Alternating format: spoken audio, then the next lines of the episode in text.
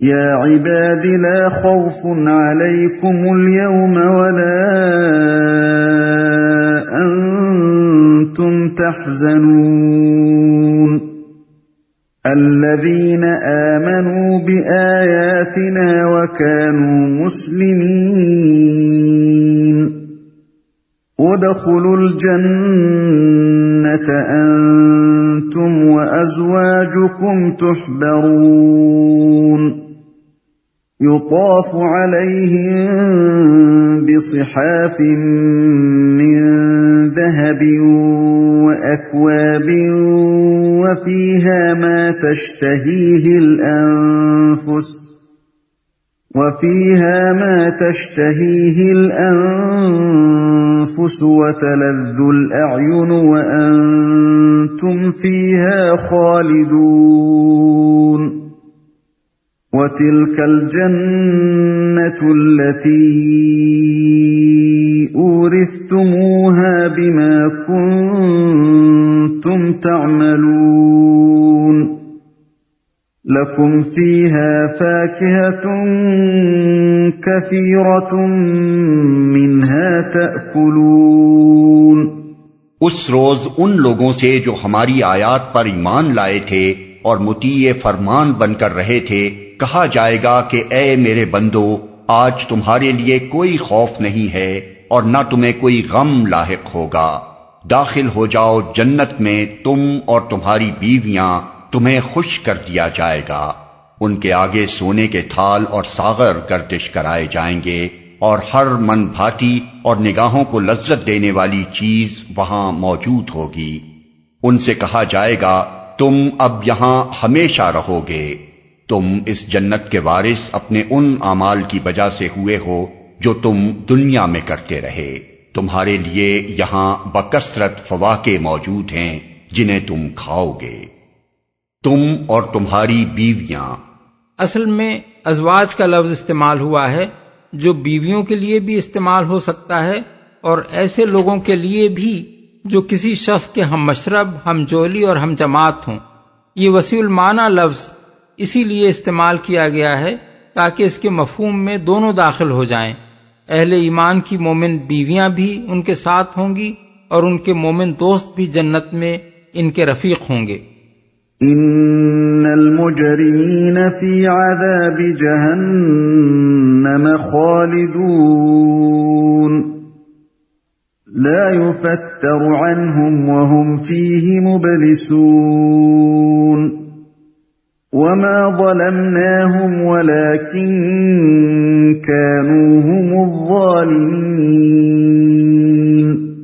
رہے مجرمین تو وہ ہمیشہ جہنم کے عذاب میں مبتلا رہیں گے۔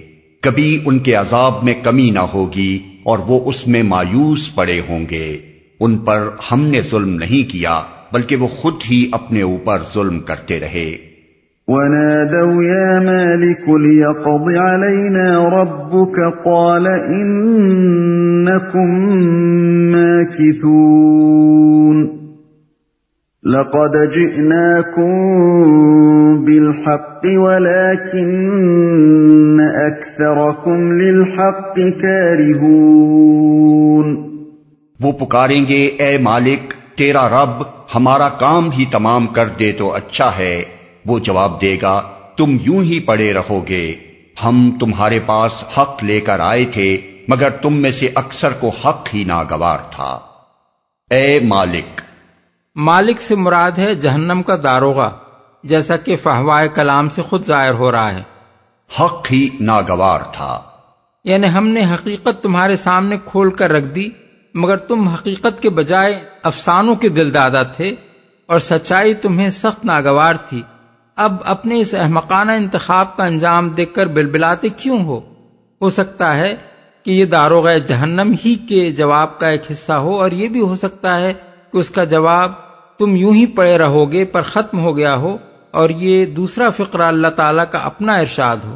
پہلی صورت میں داروغ جہنم کا یہ قول کہ ہم تمہارے پاس حق لے کر آئے تھے، ایسا ہی ہے، جیسے حکومت کا کوئی افسر حکومت کی طرف سے بولتے ہوئے ہم کا لفظ استعمال کرتا ہے اور اس کی مراد یہ ہوتی ہے کہ ہماری حکومت نے یہ کام کیا یا یہ حکم دیا۔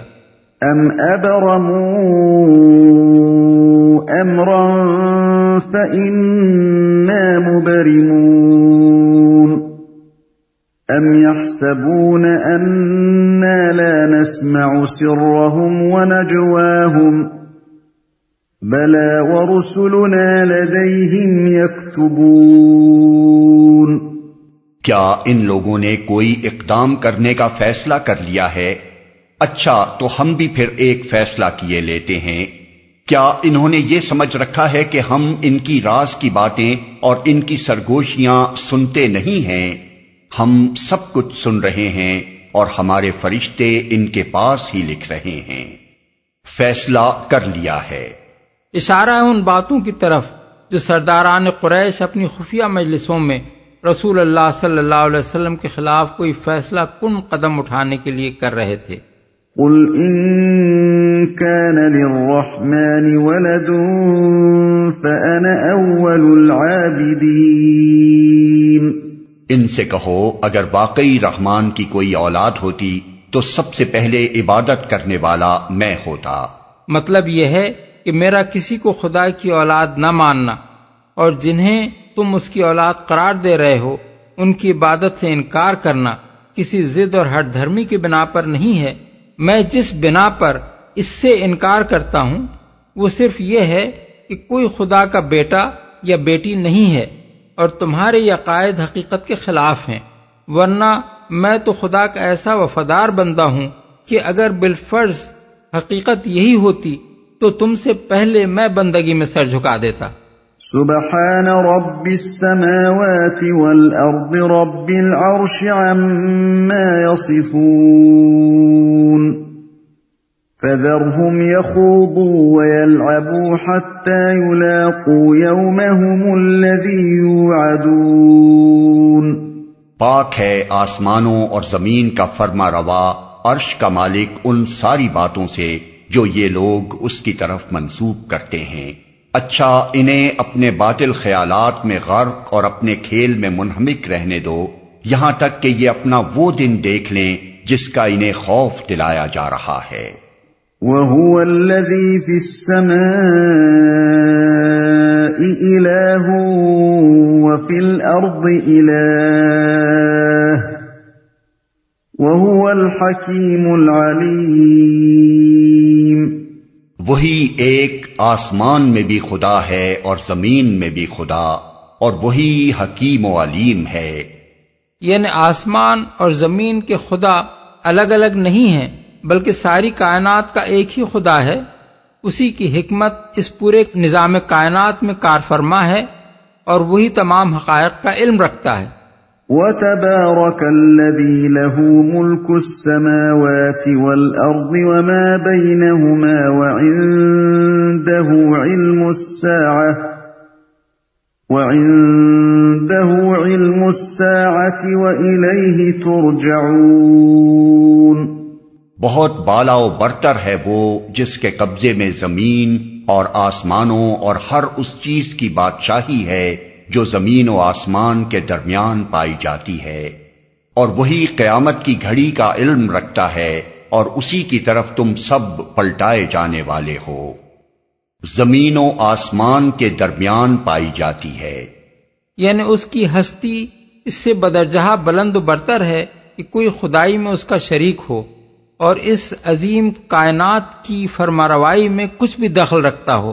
زمین و آسمان میں جو بھی ہیں خواہ وہ انبیاء ہوں یا اولیاء فرشتے ہوں یا جن یا ارواح ستارے ہوں یا سیارے سب اس کے بندے اور غلام اور تابع فرمان ہیں۔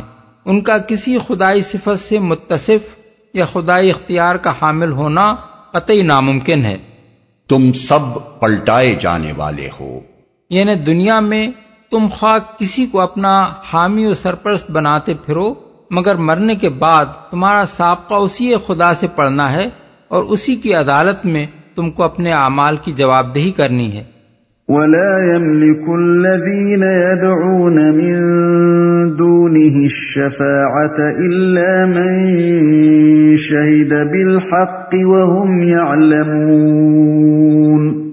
اس کو چھوڑ کر یہ لوگ جنہیں پکارتے ہیں وہ کسی شفاعت کا اختیار نہیں رکھتے اللہ یہ کہ کوئی علم کی بنا پر حق کی شہادت دے۔ اس فقرے کے کئی مفہوم ہیں۔ ایک یہ کہ لوگوں نے جن جن کو دنیا میں معبود بنا رکھا ہے، وہ سب اللہ کے حضور شفاعت کرنے والے نہیں ہیں۔ ان میں سے جو گمراہ و بدراہ تھے، وہ تو خود وہاں مجرم کی حیثیت سے پیش ہوں گے۔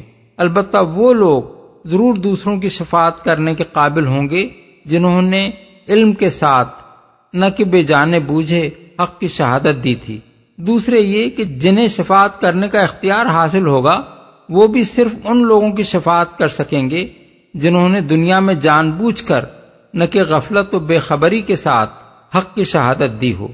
کسی ایسے شخص کی شفاعت نہ وہ خود کریں گے، نہ کرنے کے مجاز ہوں گے جو دنیا میں حق سے برگشتہ رہا تھا یا بے سمجھے بوجھے اشد اللہ الہ الا اللہ بھی کہتا رہا اور دوسرے الہوں کی بندگی بھی کرتا رہا۔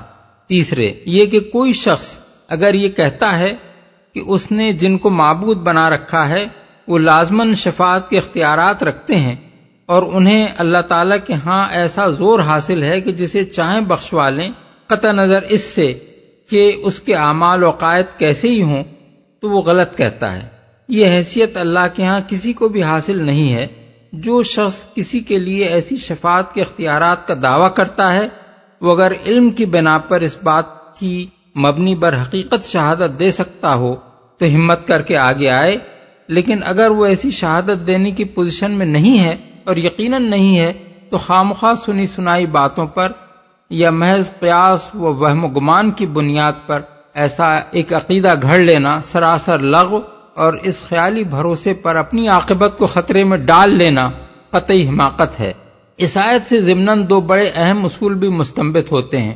اول اس سے معلوم ہوتا ہے کہ علم کے بغیر حق کی شہادت دینا چاہے دنیا میں معتبر ہو، مگر اللہ کے ہاں معتبر نہیں ہے۔ دنیا میں تو جو شخص کلمہ شہادت زبان سے ادا کرے گا، ہم اس کو مسلمان مان لیں گے اور اس کے ساتھ مسلمانوں کا سا معاملہ کرتے رہیں گے۔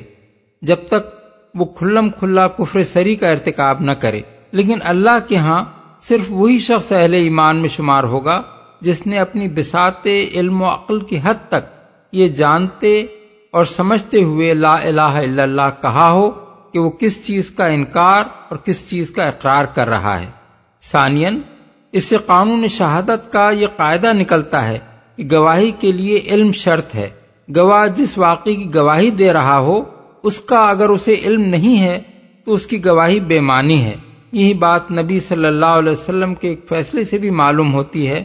آپ نے گواہ سے فرمایا اظہار مثل شمس فشد و اللہ پدا احکام القرآن للجساس۔ اگر تو نے واقع کو خود اپنی آنکھوں سے اس طرح دیکھا ہے، جیسے تو سورج کو دیکھ رہا ہے، تو گواہی دے، ورنہ رہنے دے۔ وَلَئِن سَأَلْتَهُم مَّنْ خَلَقَهُمْ لَيَقُولُنَّ اللَّهُ فَأَنَّا يُؤْفَكُونَ۔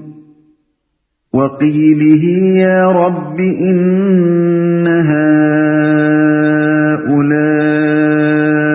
قَوْمٌ لَّا يُؤْمِنُونَ اور اگر تم ان سے پوچھو کہ انہیں کس نے پیدا کیا ہے، تو یہ خود کہیں گے کہ اللہ نے۔ پھر کہاں سے یہ دھوکا کھا رہے ہیں؟ قسم ہے رسول کے اس قول کی کہ اے رب، یہ وہ لوگ ہیں جو مان کر نہیں دیتے۔ خود کہیں گے کہ اللہ نے۔ اس کے دو مطلب ہیں۔ ایک یہ کہ اگر تم ان سے پوچھو کہ خود ان کو کس نے پیدا کیا ہے تو کہیں گے کہ اللہ نے۔ دوسرے یہ کہ اگر تم ان سے پوچھو کہ ان کے معبودوں کا خالق کون ہے تو یہ کہیں گے کہ اللہ۔ جو مان کر نہیں دیتے۔ یہ قرآن مجید کی نہایت مشکل آیات میں سے ہے جس میں نحو کا یہ نہایت پیچیدہ سوال پیدا ہوتا ہے کہ وکیل ہی میں واؤ کیسا ہے اور اس لفظ کا تعلق اوپر کے سلسلہ کلام میں کس چیز کے ساتھ ہے؟ مفسرین نے اس پر بہت کچھ کلام کیا ہے، مگر کوئی تشفی بخش بات مجھے ان کے ہاں نہیں ملی۔ میرے نزدیک سب سے زیادہ صحیح بات وہی ہے جو شاہ عبد القادر صاحب کے ترجمے سے مترشہ ہوتی ہے یعنی اس میں واؤ اطف کا نہیں ہے، بلکہ قسمیہ ہے۔ اور اس کا تعلق فنا یو فکون سے ہے۔ اور قیل ہی کی ضمیر رسول اللہ صلی اللہ علیہ وسلم کی طرف پھرتی ہے، جس پر یا رب، انہا الا قوم اللہ یؤمنون کا فقرہ سری دلالت کر رہا ہے۔ آیت کا مطلب یہ ہے کہ قسم ہے رسول کے اس قول کی کہ اے رب، یہ وہ لوگ ہیں جو مان کر نہیں دیتے۔ کیسی عجیب ہے ان لوگوں کی فریب خوردگی کہ خود تسلیم کرتے ہیں کہ ان کا اور ان کے معبودوں کا خالق اللہ تعالی ہی ہے اور پھر بھی خالق کو چھوڑ کر مخلوق ہی کی عبادت پر اصرار کیے جاتے ہیں۔ رسول کے اس قول کی قسم کھانے کا مدعا یہ ہے کہ ان لوگوں کی یہ روش صاف ثابت کیے دے رہی ہے کہ فی الواقع یہ ہٹ دھرم ہے کیونکہ ان کے رویے کا غیر معقول ہونا ان کے اپنے اعتراف سے ظاہر ہے اور ایسا غیر معقول رویہ صرف وہی شخص اختیار کر سکتا ہے جو نہ ماننے کا فیصلہ کیے بیٹھا ہو۔ بلفاظ دیگر یہ قسم اس معنی میں ہے کہ بالکل ٹھیک کہا رسول نے فی الواقع یہ مان کر دینے والے لوگ نہیں ہیں۔ فاصفح عنهم وقل سلام فسوف يعلمون۔ اچھا اے نبی ان سے درگزر کرو اور کہہ دو کہ سلام ہے تمہیں۔ ان قریب انہیں معلوم ہو جائے گا۔ سلام ہے تمہیں۔ یعنی ان کی سخت باتوں اور تصحیح کو استحضاء پر نہ ان کے لیے بد دعا کرو اور نہ ان کے جواب میں کوئی سخت بات کہو۔ بس سلام کر کے ان سے الگ ہو جاؤ۔